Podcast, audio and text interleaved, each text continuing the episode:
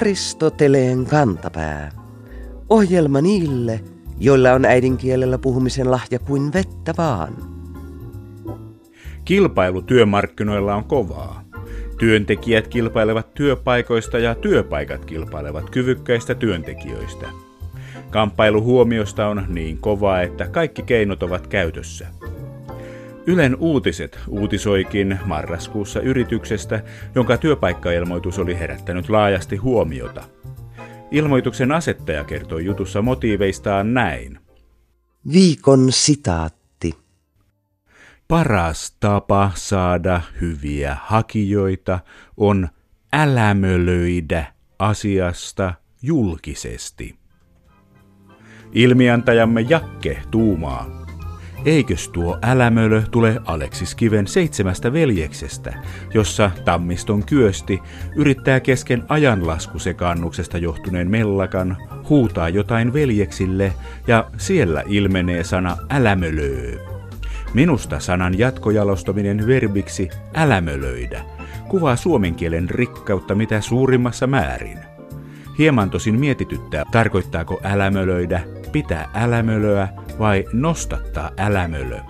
Tässä tapauksessa näyttäisi olevan kyseessä muoto pitää älämölöä, eli pitää meteliä ääntä omasta asiastaan. Jakke on oikeassa, kiveltähän tuo sana tulee. Tai hän sen on jälkipolville välittänyt, jos sana aikoinaan yleistä kieltä oli. Joku on esittänyt, että sanalle olisi ranskankielinen alkuperänsä, mutta joka tapauksessa näin voi vanhakin sana uusiutua ja toimia kielen rikastumisen eturintamassa. Peijakkaan hienoa te kallemukit, koirankuonolaiset ja mullisaukon pojat ja tytöt.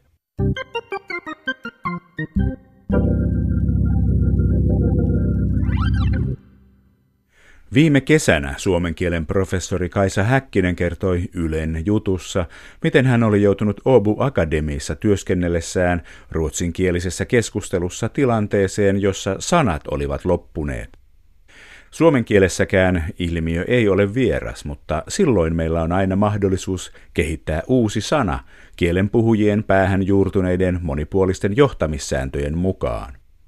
Tätä yritti professori Häkkinenkin ruotsin kielellä, kun hänen sanansa loppuivat.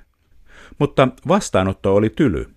Niin kuin Häkkinen haastattelussa kertoi, vaikka sanat oli oikein muodostettu, niin vastaus oli, että kun tällaista sanaa ei vain ole, että ei sitä voi tehdä. Suomessa ei ole koskaan tapahtunut näin. Jos muodostaa uuden sanan ja se on käyttötilanteessa ymmärrettävä, niin se hyväksytään. Jutussa Häkkinen selitti ilmiötä niin, että suomen kielen historia sivistyskielenä ei ole niin pitkä kuin ruotsilla. Meillä on tavallaan totuttu hyväksymään se, että on pakko muodostaa uusia sanoja aina, kun tarvitaan uusia ilmaisukeinoja. Meillä on sellainen perinne kielenkäytössä. Tällainen tekee elämän kiinnostavaksi suomen kielen sanakirjojen tekijöille. Erilaisia uusia ymmärrettäviä sanoja voi keksiä mennen tullen, mutta missä vaiheessa sana on niin yleinen, että se on suomen kielen sana? Ja mikä on vastaus suosittuun kysymykseen? Paljonko suomen kielessä on sanoja, kun ymmärrettäviä sanoja voi keksiä ja unohtaa tuosta vaan?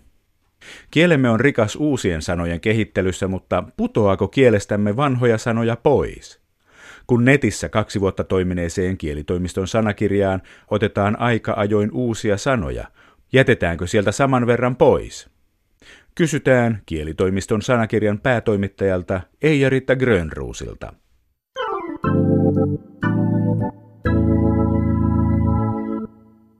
Aina kysytään suomen kielen uusista sanoista. Nyt suomen kielen päivän kunniaksi puhumme sanoista, jotka jäävät sanakirjasta pois – Kielitoimiston sanakirjan päätoimittaja Eija-Ritta Grönruus. Miten paljon kielitoimiston sanakirjasta jää sanoja pois, vaikka noin niin kuin vuosittain? Sanakirjasta poistetaan ylipäänsä hyvin vähän sanoja. Yleensä jos sana on vanhentunut eikä enää paljon käytössä, niin siihen merkitään lyhenne van, eli, eli vanhentunut tai sitten sellaisiin sanoihin taas, jotka, joiden tarkoittama esine tai asia on poistunut käytöstä, merkitään tieto siitä, että käsite on ollut käytössä aikaisemmin, mutta ei ole enää. Esimerkiksi sellaisia sanoja kuin autopankki tai repäisykorkki, joita ei enää ole käytössä. Sanakirjassa on syytä olla aina näkyvissä tämmöisiä kielen eri kerrostumia. Joskus sanoja kyllä poistetaankin, mutta hyvin vähän ja vähän eri syistä. Tässä nyt esimerkiksi viime versiosta poistettiin muun muassa semmoinen sana kuin kanserogeeninen, joka on karsinogeenisen synonyymi, mutta jota ei yleiskielisessä käytetä ollenkaan. Samoin poistettiin esimerkiksi semmoinen sana kuin sala-ammattilainen, josta oli sanottu, että se on varsinkin urheilussa käytetty termi ja, ja esimerkkinä oli jääkiekon sala-ammattilaiset. Ja kun tämmöistä ilmiötä ei enää ole ja artikkeli vaikutti nykynäkökulmasta aika kummalliselta, niin sitä oli jotenkin muutettava, mutta esimerkiksi merkintä vanhentunut ei tällaiseen käy, koska sana ei ole vanhentunut, vaan itse asia. Ja tällaista historiaa on vaikea kuvata sanakirjassa ja tässä tapauksessa jätettiin sitten koko sana pois. Se ei ole nykykielen keskeistä sanastoa. Mutta ei siinä sanassa siis mitään vikaa ole ja jos tulee tilanne, johon se sopii, niin tietenkin voi käyttää edelleen. Mutta sellainen käyttö on tilapäistä eikä tilapäinen käyttö kuulu sanakirjaan. Voisi sanoa vielä, että kieleen kuuluu paljon sanoja, joita ei ole sanakirjassa ja sanakirja on aina vain suppea kattaus koko kielen tarjonnasta sanakirja ei ole myöskään mikään hyväksyttyjen tai virallisten sanojen lista, kuten jotkut tuntuvat joskus ajattelevan, että mikään ei estä käyttämästä niitäkin sanoja, joita ei sanakirjassa ole enää tai joita siellä ei ole vielä. Ja monestihan käy niinkin, että jokin sana palaa takaisin uudelleen käyttöön ja jos se käyttö on yleistä, niin sana palaa takaisin sanakirjaankin. Kun nimiä otetaan nimipäiväkalenteriin, niin siinä on tämmöinen ehto, että pitää olla 500 sillä nimellä kastettua ihmistä 50 vuoden aikana, niin sitten otetaan mukaan nimipäiväkalenteriin. Onko kielitoimiston sanakirjalla jotain tällaisia vastaavia mittareita?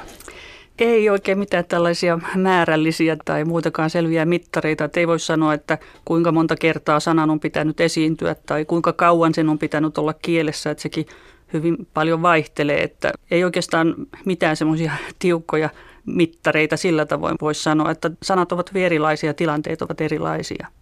Miten ylipäänsä sanakirjan tekijät seuraavat, miten paljon sanoja käytetään? No kyllä me koko ajan seuraamme ja keräämme uusista sanoista tietoja ja vanhojen sanojen uudenlaisesta käytöstä, uusista merkityksistä ja kaikenlaisesta tällaisesta ja keräämme tietoja omaan sähköiseen arkistoomme ja sinne tulee ihan ehkä 6000 tietoa vuodessa, mutta niistä sitten hyvin pieni osa päätyy sanakirjaan, että kun niitä käydään läpi, sitten sellaiset, mitkä, mitkä jäävät kieleen, mitkä vakiintuvat, mitkä ovat keskeistä sanastoa ja sellaista yleistä sanastoa, niin ne päätyvät sitten sanakirjaan. Onko teillä käytössänne sähköisiä laitteita, esimerkiksi, jotka skannaisivat kaikki päivän lehdet ja katsastaisivat, mitä sanoja siellä käytetään?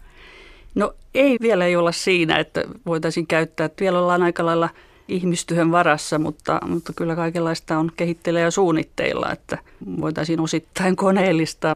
Tietysti muuten käytämme paljon sähköisiä välineitä ja hakukoneet ovat käytössä ja katsotaan, miten sanoja käytetään myöskin lehtien, sanomalehtien arkistot. Niistä on paljon hyötyä, kun katsotaan, miten yleisiä sanat ovat. Niin, joskus tuntuu siltä, että nopeiten vanhenevat kuitenkin muotisanat. Niin kuin pissis nyt on huono esimerkki, koska sitä varmaan vielä käytetään, mutta kuulostaa vähän vanhentuneelta. Putoavatko muotisanat sanakirjasta nopeammin pois? Kielitoimiston sanakirjan päätoimittaja Eija-Ritta Grönruus. No ei ainakaan meillä mitään tarvetta pudottaa mitään pois. Ja jos ajatellaan, miten sanoja sanakirjassa on, niin siellä tietysti pyritään ottamaan ja pitämään ne, jotka ovat yleisessä käytössä. Ja tämmöisistä muotisanoista ei tosiaan etukäteen noin tiedä, että mikä niiden tulevaisuus on, että jotkut katoavat aika piankin, mutta jotkut jäävät ihan pysyvästi tai ainakin hyvinkin pitkäksi aikaa, että se on tosiaan vaikeata ennustaa etukäteen ja sen tähden sanakirjaan ei yleensä oteta ihan uusia sanoja. Jonkin aikaa katsotaan, että pysyykö se kielessä. Että tämmöinen ihan perusmaltti kannattaa pitää eikä olla liian kärkäs tässä hommassa. No sanakirjassa kyllä, koska sanakirja pyrkii kuvaamaan yleistä ja vakiintunutta kielenkäyttöä, että pyritään, että sellaisia ihan tilapäisiä ei tule mukaan, mutta tosiaan sitä on vaikea tietää ja sitten sanakirjaahan ei voi jatkuvasti käydä kaikkialta kokonaan läpi niin, että sinne sitten voi jäädä näitä vähän vähemmän käytettyjä sanojakin elämään pidemmäksi aikaa ennen kuin tulee vastaan ja huomataan, että onkohan tämä tällä enää vai pitäisikö tähän jo merkitä vanhentunut tai jotain muuta. Että tämä on sitten jatkuvaa prosessia.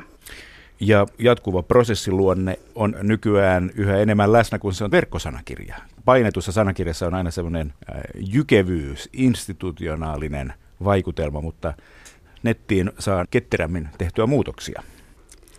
No kyllä, nopeammin tehdään, vaikka ihan jatkuvassa online-tilassa emme ole, että kyllä me kuitenkin päivitämme vain niin tietojen välein, mutta joka tapauksessa paljon nopeammin kuin aikaisemmin oli mahdollista, kun tehtiin vain painettuja sanakirjoja. Sähköinen maailma on kyllä nopeampi ja monella lailla muutenkin erilainen. Tuossa oli puhetta, että sanakirja on vain suppea kattaus kielestä, sanoitte. Miten suppea se on? Montako sanaa kielitoimiston sanakirjassa tällä hetkellä on?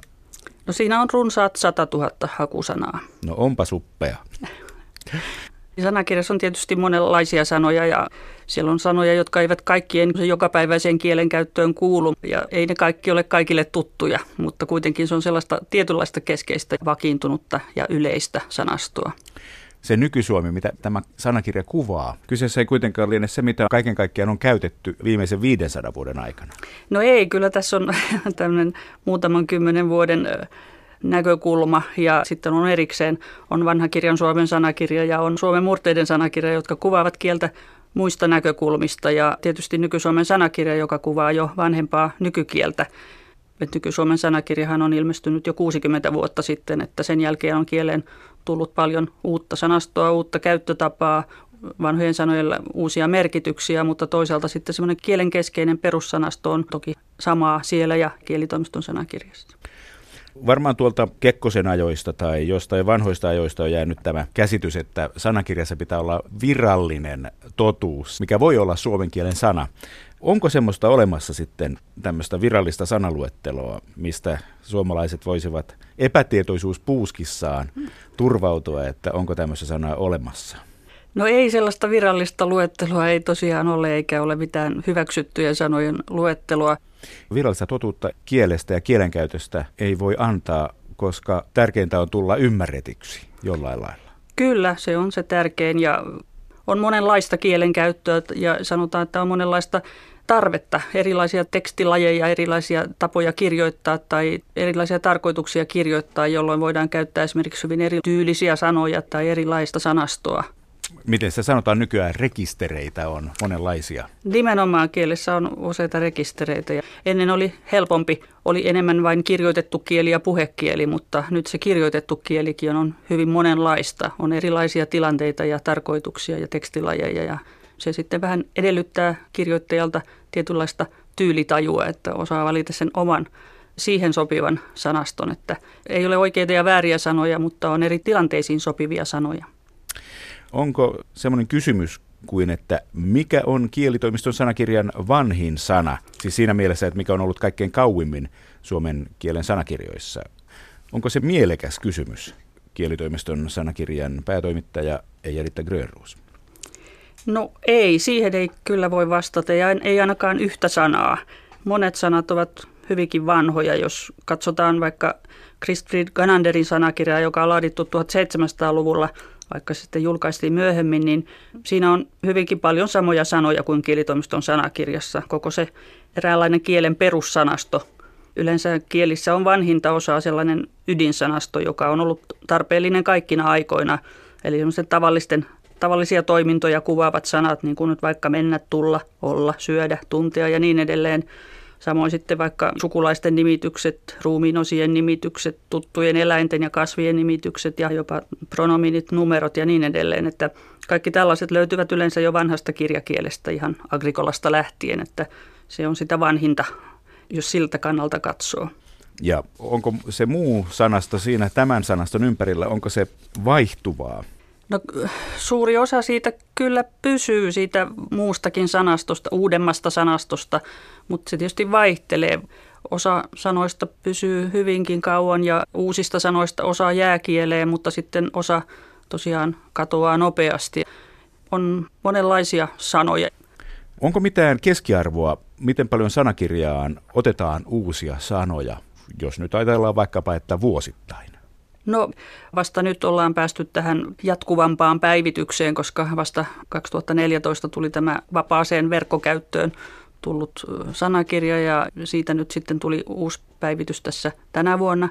ja mahdollisesti sitten jatkossa suunnilleen kerran vuodessa tai kahden vuoden välein päivitetään. Et vielä ei oikeastaan ole ihan sellaista keskiarvoa nyt sitten sanoa, mikä olisi se vuoden määrä, mutta joitakin satoja sanoja sitten tullaan lisäämään vähintään aina päivitykseen. Niin sitten täytyy tietysti sanoa, että kun lisätään sanoja, niin nehän eivät kaikki ole uusia sanoja. Että jatkuvasti huomataan sitä, että puuttuu vanhoja sanoja ja niitä lisätään myös sitä mukaan, kun huomataan, että puuttuu. Että, että ne eivät todellakaan kaikki ole uudissanoja. Nyt siis tänä vuonna ilmestyi vuoden alussa tämä viimeisin päivitys ja sitä edellinen oli 2014. Mitä uusia sanoja nyt otettiin mukaan? No sinne tuli esimerkiksi sellaisia kuin ekstremismi, erityisherkkä, heuristinen, hulabaloo, hyönteisruoka, hybridisota, kahvikapseli, lemmenlukko, monilukutaito, raakaleivonta, selfie, suomirok, sutina, tankotanssi, trollata, uhriutua, vatuloida ja virtuaalivaluutta. Siinä muutamia. Hienoa, että kaikki eivät ole yhdyssanoja, kun yhdyssanoillahan Suomessa voi tehdä kaikenlaisia uusia käsitteitä, mutta löytyy myös tällaisia oikeita uusia sanavartaloita. Jonkun verran, mutta tosiaan yhdyssanoja kyllä suurin osa on. Hienoja sanoja, kyllä. Jos käy niin, että sanakirjaan otetaan uusi sana, mutta huomataan, että se käyttö tai muoto muuttuu, niin voiko sitä muuttaa sanakirjaan? Kyllä voi ja on muutettukin hyvin usein ihan joskus nopeastikin. Esimerkiksi kun sanat twiitti ja twiitata tulivat sanakirjaan, niin ne oli merkitty arkikieliseksi, mutta heti seuraavassa päivityksessä ne, tämä arkikielisyyden merkintä poistettiin, että sanat ovat yleiskieltä. Samoin saatetaan huomata, että jokin sana tuli selitettyä liian suppeasti ja sitä muokataan. Ja ylipäänsä muutoksia tapahtuu hyvin paljon ja sanakirjassa yritetään – muokata ja korjata sitten sitä mukaan, kun huomataan. Koko sanakirjan sisältöä tietysti sitä ei ole mahdollisuuksia käydä läpi, mutta aina muutetaan jotain ja myöskin tämmöinen sanakirjan käyttäjiltä saatava palaute on siksi hyvin tärkeää, että siinä puutteet ja muutostarpeet tulevat parhaiten esiin juuri siinä sanakirjaa käytettäessä. Varsinkin nyt, kun tämä tuli yleiseen käyttöön verkossa, niin palaute on selvästi lisääntynyt. Meillähän on siellä semmoinen ilmianna sana palstakki, jossa voi ilmoittaa kertoa sanoista, joita on huomannut ja haluaisi sanakirjaa lisättävän ja myös muunlaista palautetta voi lähettää. Tietysti on, on sellaisia sanoja, jotka ovat hyvin tilapäisiä tai murresanoja ja muita, joita on ehdotettu ja jotka eivät ehkä päädy sanakirjaan, mutta osa on ihan sitten sellaista, joka saattaa hyvinkin tulla. Ja, ja myös tämmöinen muu palaute, jos on huomattu jotain puutteita tai ongelmia tai jotain parannettavaa jossakin selitteessä, niin tällaisia on paljon tullut ja ne otetaan hyvin kiitollisena huomioon kyllä. Kuinka iso liuta ihmisiä työskentelee kielitoimiston sanakirjan parissa? No ei se kovin iso ole, että meitä on kuusi henkeä. No ei, kyllä ihan kauhea, että siinä mielessä palaute kansalta on ihan tarpeen. kyllä, kyllä lisävoimia tarvitaan. Aristoteleen kantapään yleisön osasto. Kuulijamme Esa luki Maalalehdestä jutun vaivaistalon kunnostuksesta ja saikin vaivata päätään tosissaan seuraavan lauseen luettuaan. Vaiva oli lopputuloksen arvoinen. Kuten Esa ilmiannossaan toteaa, yleensä sanontaa käytetään toisinpäin, eli lopputulos oli vaivan arvoinen. Silloin tarkoitetaan, että lopputuloksesta tuli oikein hyvä ja vaivaa kannatti sen eteen nähdä. Esa epäileekin, että remonttia tekivät masokistit, jotka oikein nauttivat kunnostustöiden aiheuttamasta vaivasta ja sen takia kestivät sitten lopputuloksenkin. Vai olivatkohan vaivaistalon asukkaat vaivanneet remontoijia niin, että he olivat joutuneet kokemaan merkittävää lisävaivaa ja tätä haluttiin jutussa korostaa? Tiedä häntä, mutta kyllä Esa on oikeassa. Yleensä lopputulos on vaivan arvoinen, eikä toisinpäin. Sama pätee kirjoittamiseen. Kirjoitetun tarkistamiseen kannattaa nähdä vaivaa, jotta sanonnat menisivät oikein päin. Nähkäämme siis jatkossakin vaivaa hyvän lopputuloksen, eli korrektin ja ymmärrettävän suomen kielen eteen.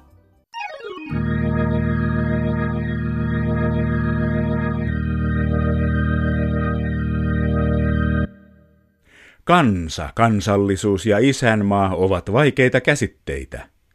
Meille ne ovat itsestäänselvyyksiä, mutta lopultakin kansallisvaltiossa on kysymys vasta parisataa vuotta vanhasta ideasta, eräänlaisesta kuvitteellisesta ajatusrakennelmasta. Vaikeita ovat kansaan ja kansallisuuteen liittyvät oheiskäsitteetkin.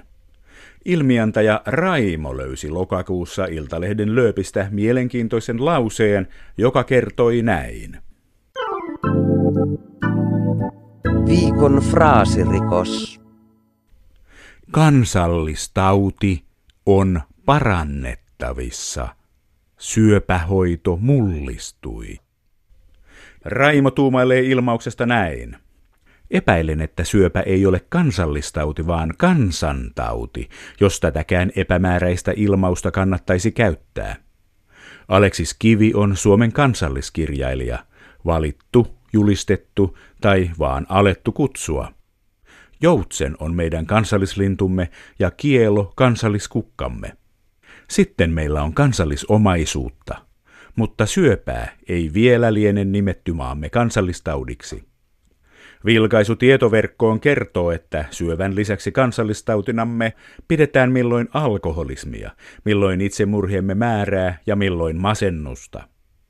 Aristoteleen kantapään kansallisfraasien ylipatriotti tuomitsee tällaisen erilaisten asioiden kansallistamisen ja tuomitsee kirjoittajan pitämään yllään koko loppukevään ajan kansallispukua, niin oppii tietämään, miltä nationalismi tuntuu.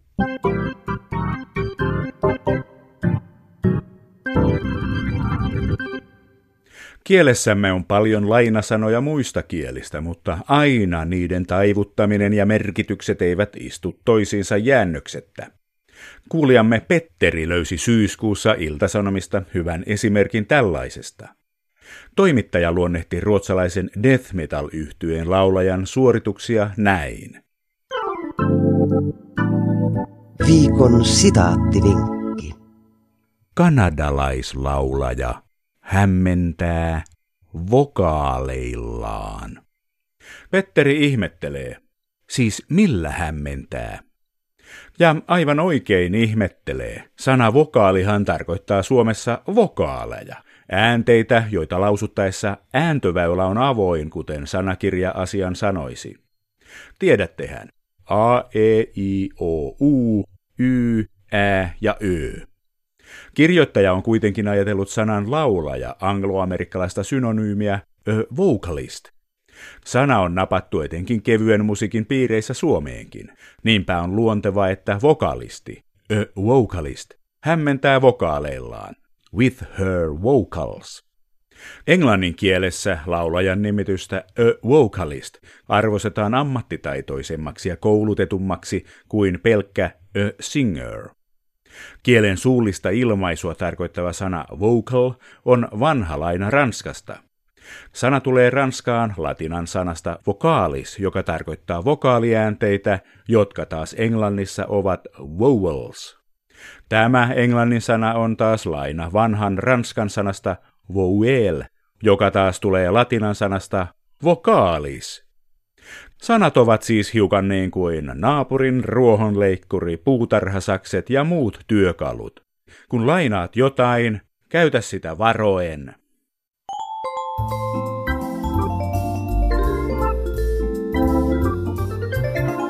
Kerro Aristoteleen kantapäälle, mikä särähtää kielikorvassasi. Tee se internetissä osoitteessa www.yleradio1.fi kautta Aristoteles tai lähetä postikortti PL 58 00024 Yle. Aristoteleen kantapää selvittää, mistä kenkä puristaa.